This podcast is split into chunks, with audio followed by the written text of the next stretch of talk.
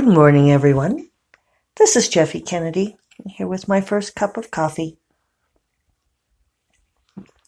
Hmm.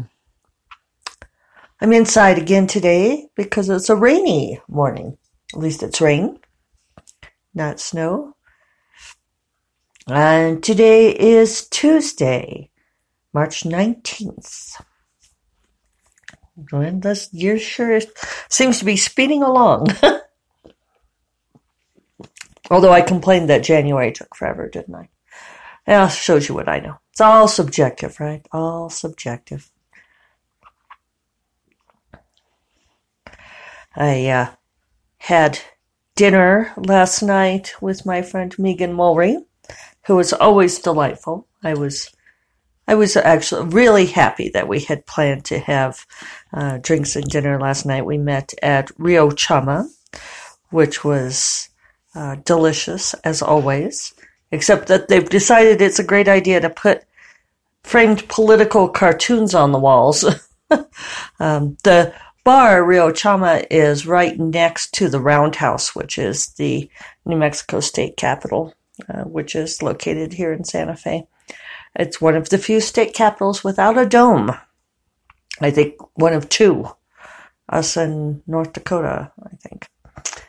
Uh, but the it's it's a round building, so it's called the Roundhouse. And the Rio Chama bar is frequented by the legislators.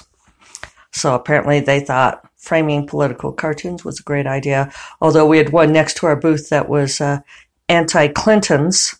So, and even Megan, who is far more conservative than I, commented on it. I was like, yeah, that's not something I want to be looking at. I'm found it to be an odd choice.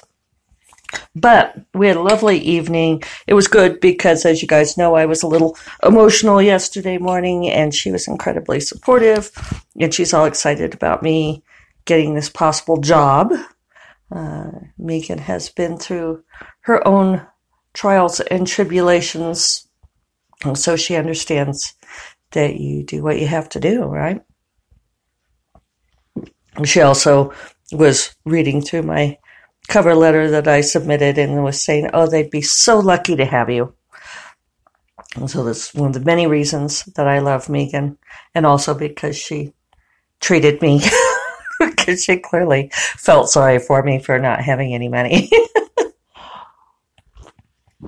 but she also laughed at me because I was wearing uh, my new hot pink crop pants and high heeled black strappy sandals that my mom bought me last weekend. See, everybody's buying me things. It's a good thing I have people who love me. And, uh, she was like, why are you wearing this in the middle of winter? And I said, because it's spring, damn it. and this would be, uh, illustrates our differences quite profoundly right there because Megan lived for most of her life in well, not most of her life, but she uh, grew up in, lived in Florida for a lo- very long time, and her family's down in West Palm Beach area. She's lived in Europe and in New York and so forth, but her before she moved to Santa Fe, she was in Florida, so uh, she complains far more bitterly than I do. So I thought that was funny. The middle of winter, but um, yeah, we had a, a great time. We great conversation. She's always fun to talk to. And she was filling me in on exciting things that are going on in her life.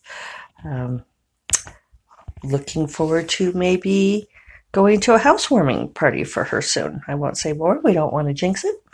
But I just want to say I'm already picking out my housewarming gift and know exactly what I'm going to give her. So it's a uh, yeah, really an exciting thing. And we had a great time and boosted my spirits considerably.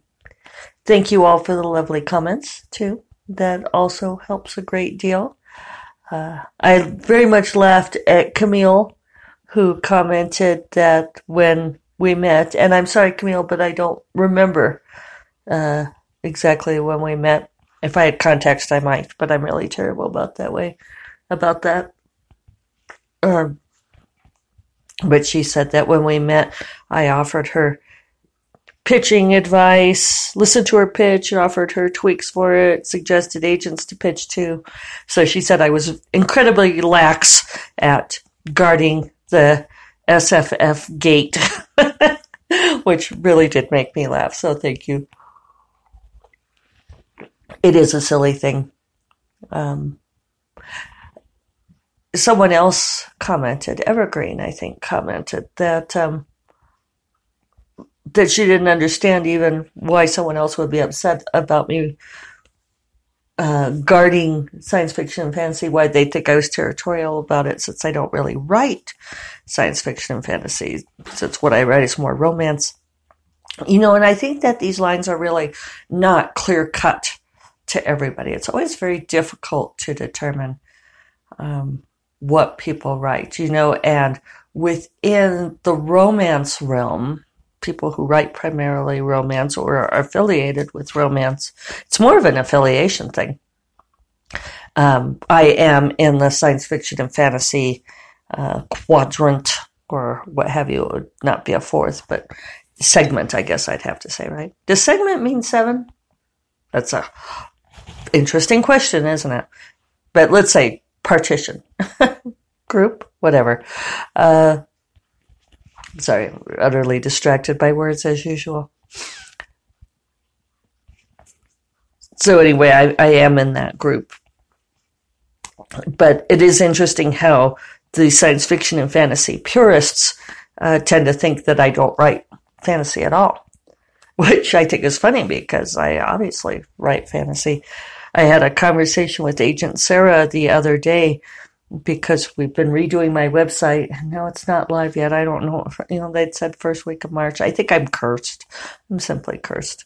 Uh, but she keeps asking questions, so hopefully it'll go live soon. Lonen's Rain will go live tomorrow regardless. So, you know, if you did your pre-order on one of the retailers, just do that. You can hold off if you want, but um, certainly don't do it for me because I know a lot of you are waiting to find out what happens. So, um, anyway, my website designer was firing me questions over the weekend, and I uh, wanted to answer as quickly as possible to keep her on task, right? And one of the things she wanted to know was genre for the books you know, and she was saying that she need, you know, we have keywords for them, but she wanted for like each series what genre they are, which, you know, I feel like, you know, I, I always want to reply in the snarky voice, you know, like you and everybody else in the world. you know, I kind of feel like since I started writing fiction, people have been asking me, well, what genre is this anyway? And I know I give workshops, you know, like on writing cross genre and succeeding anyway, which, you know, define your level of success. No, uh, that's not fair. I think I've I've been very successful just because I'm not raking in the amount of money I would like to. Um, does not mean I haven't been successful. I think I have been, and I'm grateful for the success that I've had. Um, but that is always the question, right? What genre is this anyway? And I have been calling my books fantasy romance for a very long time because when the Covenant of Thorns trilogy came out, Carina called it fantasy romance. And that was one of the first times I'd heard the genre defined. And I was like, oh, that's what I write. Okay. Now, when Kensington came out with 12 Kingdoms, I have the framed covers across the room here. Um, and I'm almost positive they just called it plain fantasy. I think that's right. Although everybody knew it was fantasy romance, and I just kept calling it fantasy romance. Well, St. Martin's with the Orchid Throne, they're calling it romantic fantasy. And so I was thinking, well, geez, if you know we're redoing the website and Forgotten Empires trilogy, the Orchid Throne is going to be the um, really the next big focus, right? Then maybe I should call all of that stuff, put it all under romantic fantasy. So I texted Sarah and said, Can you consult? And she's so great because I said I have a time sensitive thing. And she said, Just call me. So I called her and uh, she said that she thought I should call it all fantasy with romantic elements because she said, well, you write primarily fantasy first, but then with the romance in it. And I said, that coincides with what I think. So there we are. Fantasy with romantic elements. Although when people ask me about stuff, I'll usually say that romantic elements, excuse me, will cover that you don't have to have um, like a happy ever after and it doesn't have to follow a completely standard romance plot arc. But whatever. Whatever. Um, a couple other things I mentioned. Mention. Oh yeah, somebody else commented. I think it was Library Addict asked me, reminded me that I'm not supposed to exceed 3K per day. Thank you for reminding me. And I haven't been. I've been being good. Um, yesterday was a slow day. Um, so far, I have not hit 15,000 words a week this year. I've come closest at 14 something. Um, I'm not sure why, but I'm just letting it flow. So I am being good. That's not a concern. Um, if I do get this full time job, I will probably scale back to one or two thousand words a day. We'll see. Maybe I'll just, I might just make it be right for two hours and I get what I get. That's probably going to be the healthiest thing for me to do, and I'll probably prioritize the um, the Forgotten Empires books or any other contracted books, and then because if I get, uh, you know, because Sorcerous Moons will be done, and if I get Fate of the Tala done by June, then all I'll have con, you know, those, those will be tied up, and then I'll only have um, the third Forgotten Empires book contracted so I could slow down the pace a little bit. And who knows, maybe that would be good for me. So, uh, something else I wanted to mention was that over the weekend we watched Can You Ever Forgive Me um, with Melissa McCarthy about the author Lee Israel, who it, it was kind of timely, who was totally out of money. far worse off than we are, but was uh, looking at getting thrown out of her apartment. And um, then her cat got sick, and she needed to. Uh, she needed money to take the cat to the vet, and the vet she already had a bill there, and the vet wouldn't even look at the cat unless she could come up with eighty-two dollars. And so she takes her some of her used books to the bookstore and you know they offer her like two dollars. I'll tell you what you guys it's it's really that that sort of thing is just so hard to watch. And she's just like oh i'm out of money. And cat's going to die and all this. So she ends up and this is not spoilery because it's uh, part of the premise of the movie and in the trailer and so forth she has some letters she tries to sell this one letter that she has uh, from another author, and it's not interesting enough. And something that the buyer says, you know, like, oh, if only it were slightly more personal, then it would be worth so much more. So, so Lee adds a postscript that's very funny and shows a glimpse of the author's personality. And and she ends up making all this money selling these forged letters. And she turns out to be an uncanny mimic of these various authors' voices. It's probably why she was a good biographer too.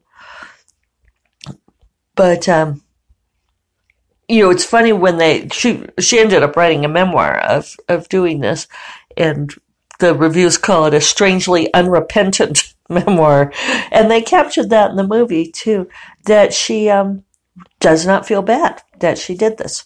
And she ends up, when she's caught, which I feel like is not spoilery also, uh, when she is caught, she, uh, I'm sorry, I lost my train of thought there. I started thinking about something else. She doesn't receive a very heavy sentence, and I was reading up that um, part of the reason she did not re- receive a very heavy sentence is because the entire world of celebrity memorabilia is kind of dodgy in the first place. And so she was kind of conning the con artists and nobody took it all that seriously, which I find delightful too.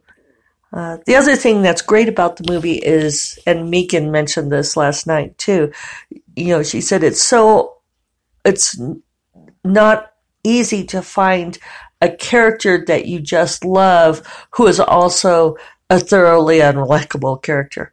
And I think that's so true. Megan and I are shared that and that we both really do like the, uh, like to write the not terribly likable heroine and uh, Melissa McCarthy does a great job. The movie did a great job of presenting her as, yeah, I mean, she's just a cranky old bitch. And, you know, and it's kind of like her one redeeming value is that she loves this cat more than anything. But the cat's the only, you know, and she says the cat's the only creature in the whole world that loves her. Um, and okay, so this is slightly spoilery if you don't want to hear any, don't want to hear it. I felt like there should have been a warning on the movie, like um, you know, Carine always wants to put the beard shaving uh, warning on books. I feel like there needs to be a cat death warning um, because the cat dies, not because of her inability to buy medication for it, however, but the cat does die. And of course, I cried. And uh, I, I know people think that that's like oversensitive, but I I wish that uh, they had warned me. I could have been braced for it at least. You know, I hate the the scary movies, the horror movies where they like that's sort of the first stage to terrorizing the people is having the cat get hung by the front door or something like that. And it's like, really? Really? This is what you feel like, you know, this is okay to, good place to start. We'll ramp up from here. And so, so it goes. But other than that bit, if you brace yourself for that bit, uh, I highly recommend the movie. I also started watching uh, Colette with Keira Knightley.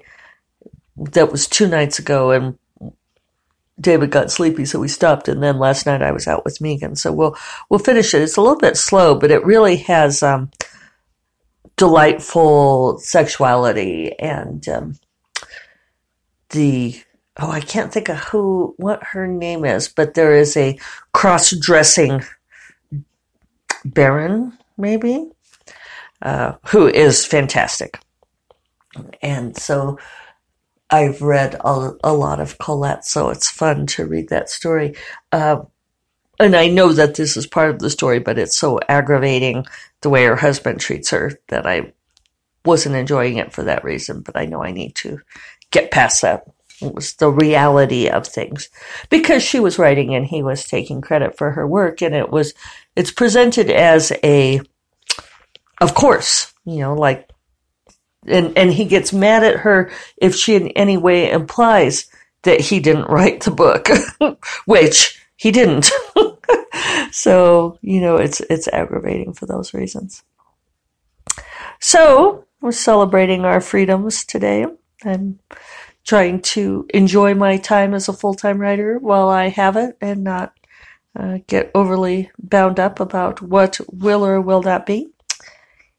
And yeah, today is another day, right? So I hope you all have a lovely Tuesday. Hope things are going great in your world. And I will talk to you again soon.